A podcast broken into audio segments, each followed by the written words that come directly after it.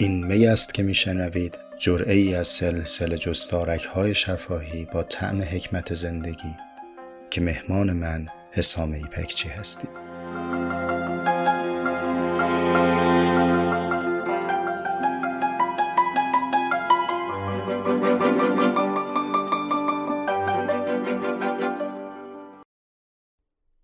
سلام بر اهل می، جرعه چهاردهم رو میشنوید. این جرعه در روز چهارشنبه نوزدهم خرداد ماه از سال صفر ضبط میشه.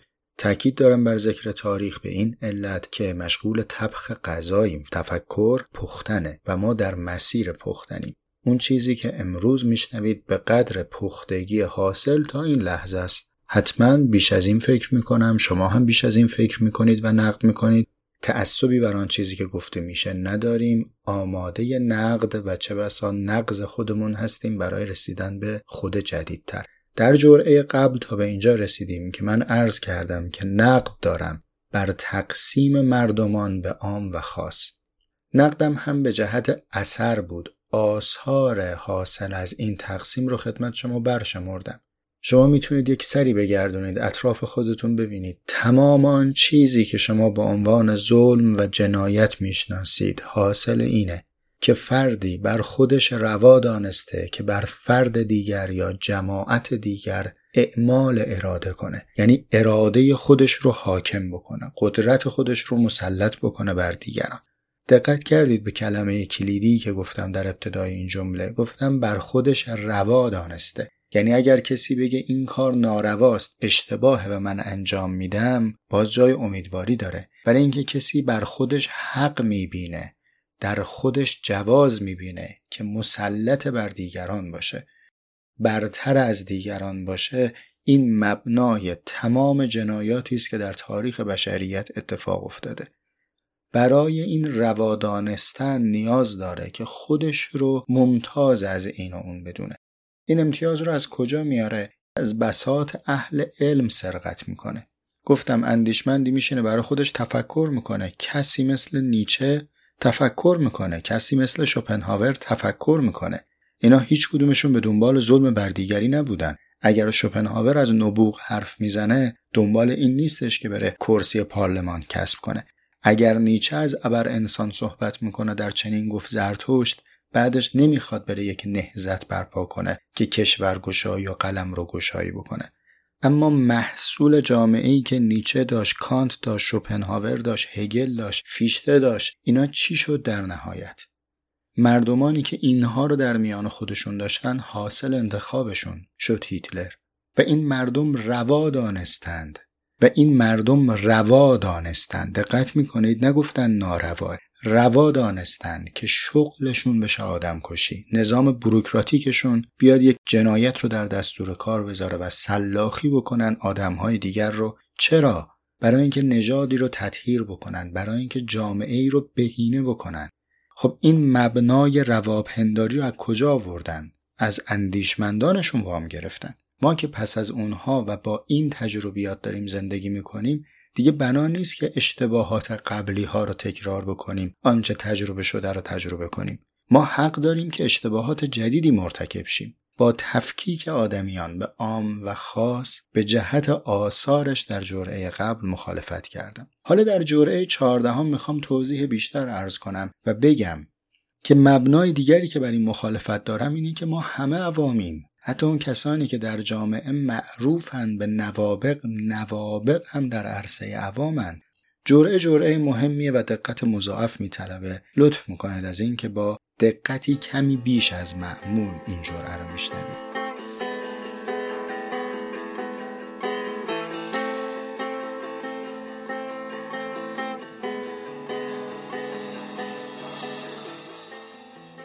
زندگی بساط تولده. تولد یافتن و به تولد رسوندن. ما بودنمون رو از دیگر بودها میگیریم و پس از خودمون این بودن رو به دیگر چیزها میسپاریم. یک بودی وجود داره که بین موجودات داره دست به دست میشه. در همین عرصه حیوانی که من و تو داریم زندگی میکنیم، تولد حاصل چیه؟ حیوان نری بود دیگر چیزهایی رو در خودش هضم کرده، بلعیده.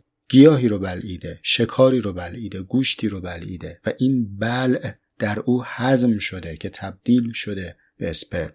حیوان ماده‌ای از دیگر سو اومده او هم بوده چیزهایی رو در خودش هضم کرده. گیاهی بلعیده، حیوانی بلعیده، هضم شده و در او تبدیل شده به تخمک. پس تا به اینجا یک ادغام صورت گرفته، یک هضم صورت گرفته، یک بلعیدنی صورت گرفته. این اسپرم و این تخمک هم در هم هضم شدن، در هم آمیختن. باز حاصل تلفیق بودنهایی به بود جدیدی تبدیل شده و از اون موجود دیگری پدید اومده و باز این چرخه ادامه پیدا کرد. این همون چیزیه که ما بهش میگیم چرخه حیات. چرخه حیات داره حیات رو میان خودش دست به دست میکنه، بودن رو داره دست به دست میکنه. این چرخه حیات بین همه ما موجودات مشترکه. میزان مشابهت در برخی از گروه‌ها و دسته‌ها بیشتره، در برخی کمتر. بر اساس این شباهته که ما به گونه‌های متنوعی تقسیم شدیم. اون چیزی که ما تحت عنوان داروینیسم میشناسیم هم همینه دیگه. نظریه داروین نظریه فلسفی نیست. او گونه شناسی کرده، حیات شناسی کرده، زیست شناسی کرده. به این جنبندی رسیده که حد مشترکی میان موجودات وجود داره.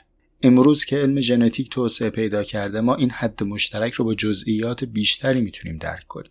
حالا من دارم راجع به چی صحبت میکنم؟ راجع به جامعه انسانی دارم صحبت میکنم. میگم در جامعه انسانی این حد مشترک میشه عرصه عمومی، چیزی که عامه، ما همه در اون مشترک. حالا به فراخور خردمند بودن ما و سهمی که از عقلانیت داریم، که سهم ما بیشتر از گوسفنده، بیشتر از گاوه، بیشتر از میمونه، به فراخور این سهم بیشتر این حد عمومیمون رو داریم هی توسعه میدیم. ما همون دغدغه لانه داریم و دانه داریم، اما لانه سازیمون رو داریم با قواعد دقیق تری انجام میدیم و الا سگ آبی هم داره سد سازی میکنه، پرنده هم داره معماری لانه میکنه، اسب هم داره کره خودش رو پرورش میده، کفتار هم داره شکار میکنه، قوت داشته باشه. بین خودشون نظام سلسله مراتبی دارن. گوریل ها و شامپانزه ها هم جامعه دارن و بین این جامعه مناسباتی برقراره. اینا رو همه چیزایی که ما هم داریم، فقط ما با دقت بیشتر و با وسعت بیشتری داریم. اینا رو گفتم که از کلمه عوام، عام بودن، قبح زدایی کنم. آقا این فوش نیست، خانم این ناسزا نیست. اگر که به ما میگن که عوامیم، یعنی یه حد عمومی رو داریم تو زندگی. عام یعنی چی؟ یعنی فراگیر، یعنی مشترک. این که فوش نیست که، ما همه در این قواعد مشترکیم. خب پس تا به اینجا چی گرفتیم از ماجرا؟ اینی که عام بودن حد مشترک زندگی است.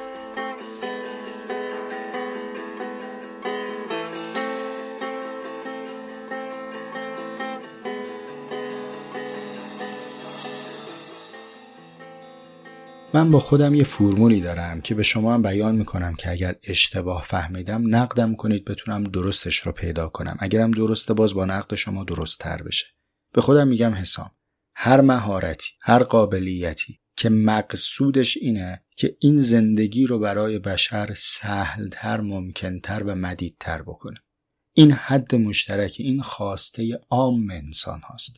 پس تمام کسانی که استعدادشون، قابلیتشون، توانمندیشون رو دارن به کار میگیرن که این بقا رو برای ما وسیع‌تر بکنن، مدیدتر بکنن، ساده‌تر بکنن.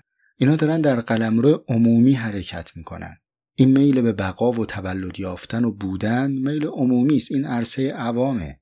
حالا مثال عرض میکنم. مثلا اگه ایلان ماسک داره با اسپیس ایکس دسترسی پیدا میکنه به کره دیگر، فرض بکنیم که نیتش هم جاه طلبی فردی و قدرت طلبی فردی نیست، یه هدف مشترک عمومی داره، برای همه انسان ها داره فکر میکنه. ما با یک آدم جاه طلب نوسان بگیرم روبرو نیستیم که با توییت بخواد موج ایجاد بکنه، نوسان کریپتو بگیره. نه، یه واقعا انسان فرهیخته‌ایه که غرضش اینه که عرصه جدیدی رو برای زندگی آدمیان فراهم کنه در کره دیگر. این بهترین فرض دیگه. خب در بهترین فرض هم در قلمرو عمومی هستیم.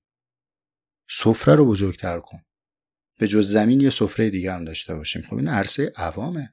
تمام دانشمندان و نخبگانی که کامپیوتر رو از یک ماشین خارج از زندگی عمومی همگانی آوردن تو این نقطه که الان مقابل من یک دستگاه کامپیوتره و من دارم با شما صحبت میکنم. کسانی مثل جناب بیل گیتس، اینا خدمت بسیار بزرگ و ارزشمندی کردن به بشریت. اما باز هم در عرصه عوام دیگه. تمام این توانمندی هایی که آقا علم داره به کار گرفته میشه برای اینکه واکسن تولید بکنه، طبیب برای اینکه طول حیات ما رو افزایش بده، فقیه در فقه به معنای اخص مگه چی داریم؟ رابطه بین آدم ها داره تنظیم میشه دیگه.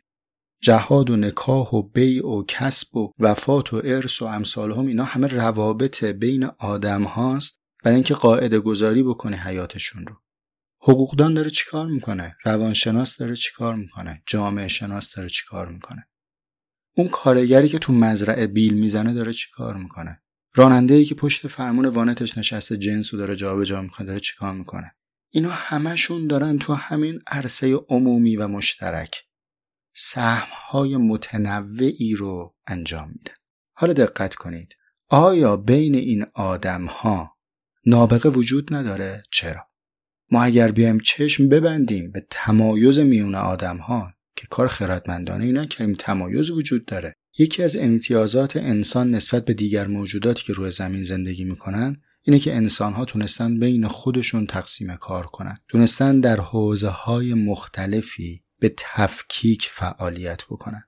اگه مثلا در یه جامعه حیوانی همه با هم میرن دنبال غذا و دنبال شکار، در جامعه انسانی تقسیم‌های بیشتری از کار وجود داره. پس خود این قابلیت آدم‌ها در به عهده گرفتن کارهای متنوع خودش یه تفکیک، یه تمایزه. حالا بجز این که ما کارهای متنوعی بر عهده میگیریم، در همین کارهایی که بر عهده گرفتیم هم حد مختلفی از آشکارگی داریم. یکیمون نجاره، یکیمون نجارتره، خودش رو بیشتر در نجاری آشکار میکنه. یکیمون نقاشه، یکیمون نقاشتره، خودش رو بیشتر در نقاشی آشکار میکنه. این آشکار شدن بیشتر در یک موضوع رو بهش میگن نبوغ. نبغه یعنی آشکارگی، نبوغ یعنی آشکار شدن. نابغه نسبت به همگروه‌های خودش آشکارگی بیشتری داره. پس من نبوغ رو کتمان نمی کنم، ولی میگم نابغه هم عامی است. خود نبوغ در عرصه عمومی داره مطرح میشه. هر کاری که شما دارید انجام میدید برای اینکه زندگی طبیعی این گونه زنده بر روی زمین به نام انسان رو توسعه بدید، تسهیل بکنید، سفره زیستن او رو بیشتر پهن کنید، همه اینها حد عمومی زندگی انسانی است. هیچ کدوم از این انسان‌ها بر انسان دیگر اشرف نیستند. تمام این نبوغ و مهارت و استعدادی که ما داریم صحبت می‌کنیم کی ارزش پیدا می‌کنه؟ کی ما به فرد میگیم نابغه؟ وقتی این رو آشکار کرده باشه. آشکارگی در زیستن به دست میاد. این فرق داره با اون تقسیم بندی که به انسانی از بدو تولد تو بگی که تو یک فرادست هستی، تو یک برتری داری. چرا؟ چون از فلان جنسی، چون از فلان نژادی، چون از فلان قومی، چون از فلان رنگی. نه، این نبوغ حاصل آشکار شدن، حاصل به فعلیت رسیدنه. و حتی بعد از اینکه نابغه میشی، تو میشی نابغه در طبابت، اون یکی هم نابغه است در تجارت، اون یکی هم نابغه است در سیاست، اون یکی هم نابغه است در قضاوت. همه اینها دور سفره عوامیت نشستن. بنابراین انسان عام و انسان خاص به این معنای رایج نداریم، بلکه بلکه عام و خاص وصف ساحت‌های مختلف زندگی است. در مورد این یه چند دقیقه توضیح دارم، عرض می‌کنم خدمتتون.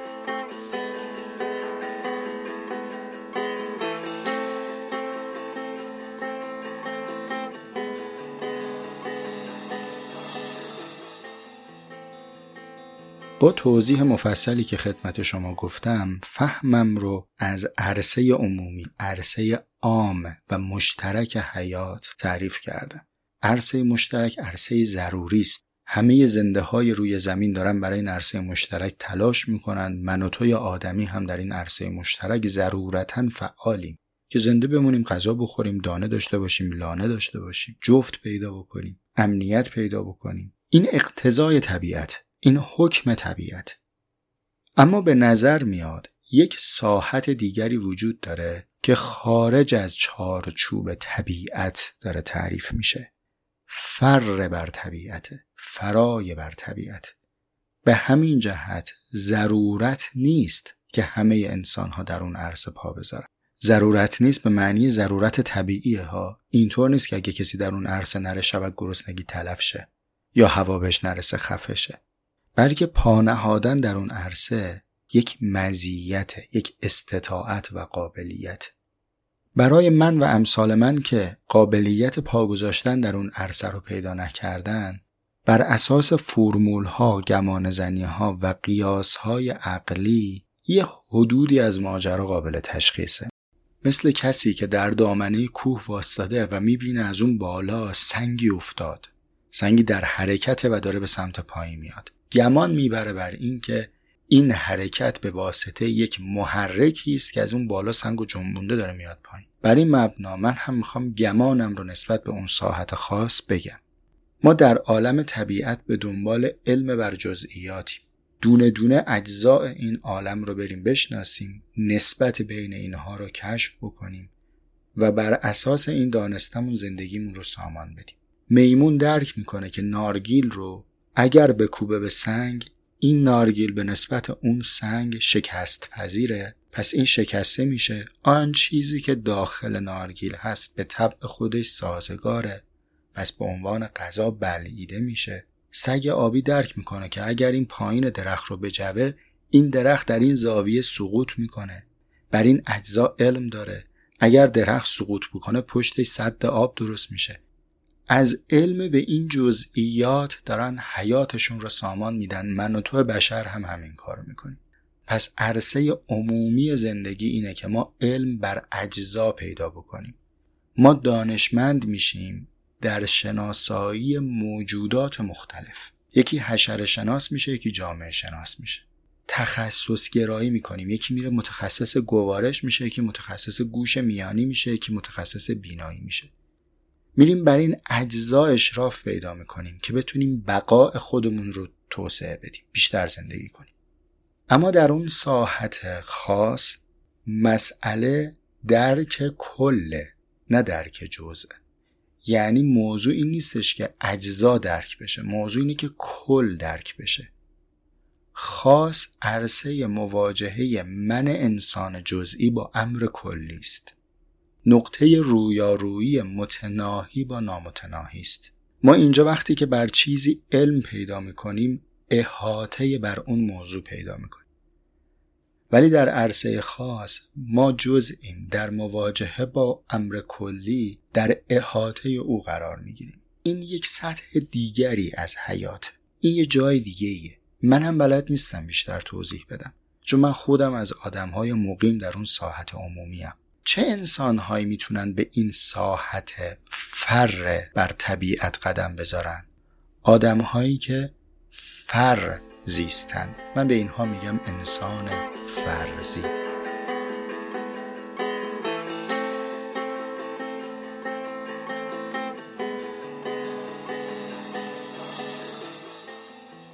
خب حسام، چه فرقی کرد؟ این همه راه اومدی، این همه حرف زدی، بعد سرانجام باز اومدی گفتی یک محیط خاص وجود داره، یک حیات فرای طبیعت وجود داره که بعضی از آدمها قابلیت درک اون رو دارن. خب این بعضی ها میشن باز عام و خاص دیگه. ببین عزیز، تو لطفاً بیشتر دقت کن که نارسایی کلام من جبران شه. تفاوت در اینجاست. من آدمها رو به عام و خاص تفکیک نکردم. من ساحت‌های زندگی رو به ساحت مشترک و ساحت خاص تقسیم کردم. فرقش در اینه که هر کسی که در این ساحت عام داره زندگی میکنه باید با قواعد عام زندگی کنه. یعنی اینجوری نیست که یه انسان که مواجهه با کل داشته، پا گذاشته به اون عرصه اختصاصی، بیاد تو این هیته عمومی بگه های اهل این هیته، شما با من به گونه دیگری رفتار کنید، من با شما به گونه دیگری رفتار میکنم. بگیم چرا؟ بگه آخه من رفتم تو اون ساحت اختصاصی قدم گذاشتم. بگیم خب اون ساحت خاص ساحت خاصه، اینجا ساحت عامه. تو اگر اینجا داری زندگی میکنی باید با قواعد عمومی هیته عام زندگی کنی. اینجا که آمدی کسی مثل ما عوامی، بشری مثل مایی، انسانی مثل مایی. این فرق داره با ادعای ملکه انگلیس که برمیگرده میگه من از جانب خداوندگار بر ملکه بودن شما برگزیده شدم. او ورداشته اون ادعای خاص بودنش رو آورده اسباب چیرگی در ساحت عام کرده. اما آیا چنین ادعایی رو بودا هم داشته؟ آیا چنین ادعایی رو شیخ اشراق هم داشته؟ آیا اینها برگشتن به مردم گفتن که های مردم عامی، شما برای امور جزئی زندگیتون باید به ما اتکا کنید؟ همچین داعیه‌ای داشتن. آیا شمس تبریزی چنین مطالبه ای را از عام مردم داشت؟ آیا شما در زندگی جلال الدین بلخی چنین طلبی را از مردم میدیدی که بیاد بگه های مردم چون من اشراف یا قدمی در اون وادی خاص گذاشتم پس در زندگی عمومی نسبت من با شما تغییر کرده؟ اینها اگر از اون ساحت خاص برای ما مردم عامی سوقاتی هم آورده باشن، این سوقات آگاهی است، این سوقات تعالی است، رشد دادن انسانه. سوقاتشون گرز و تبر و شمشیر استثمار نبوده، ما رو اسیر نگرفتن. اینها میدونن که برای رفتن به این وادی خاص قول و زنجیر کار نمیکنه.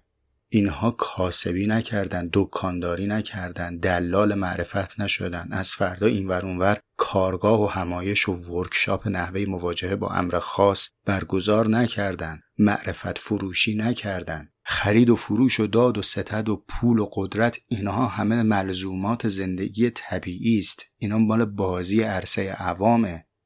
فرق میکنه اینجا، دقت بکنید.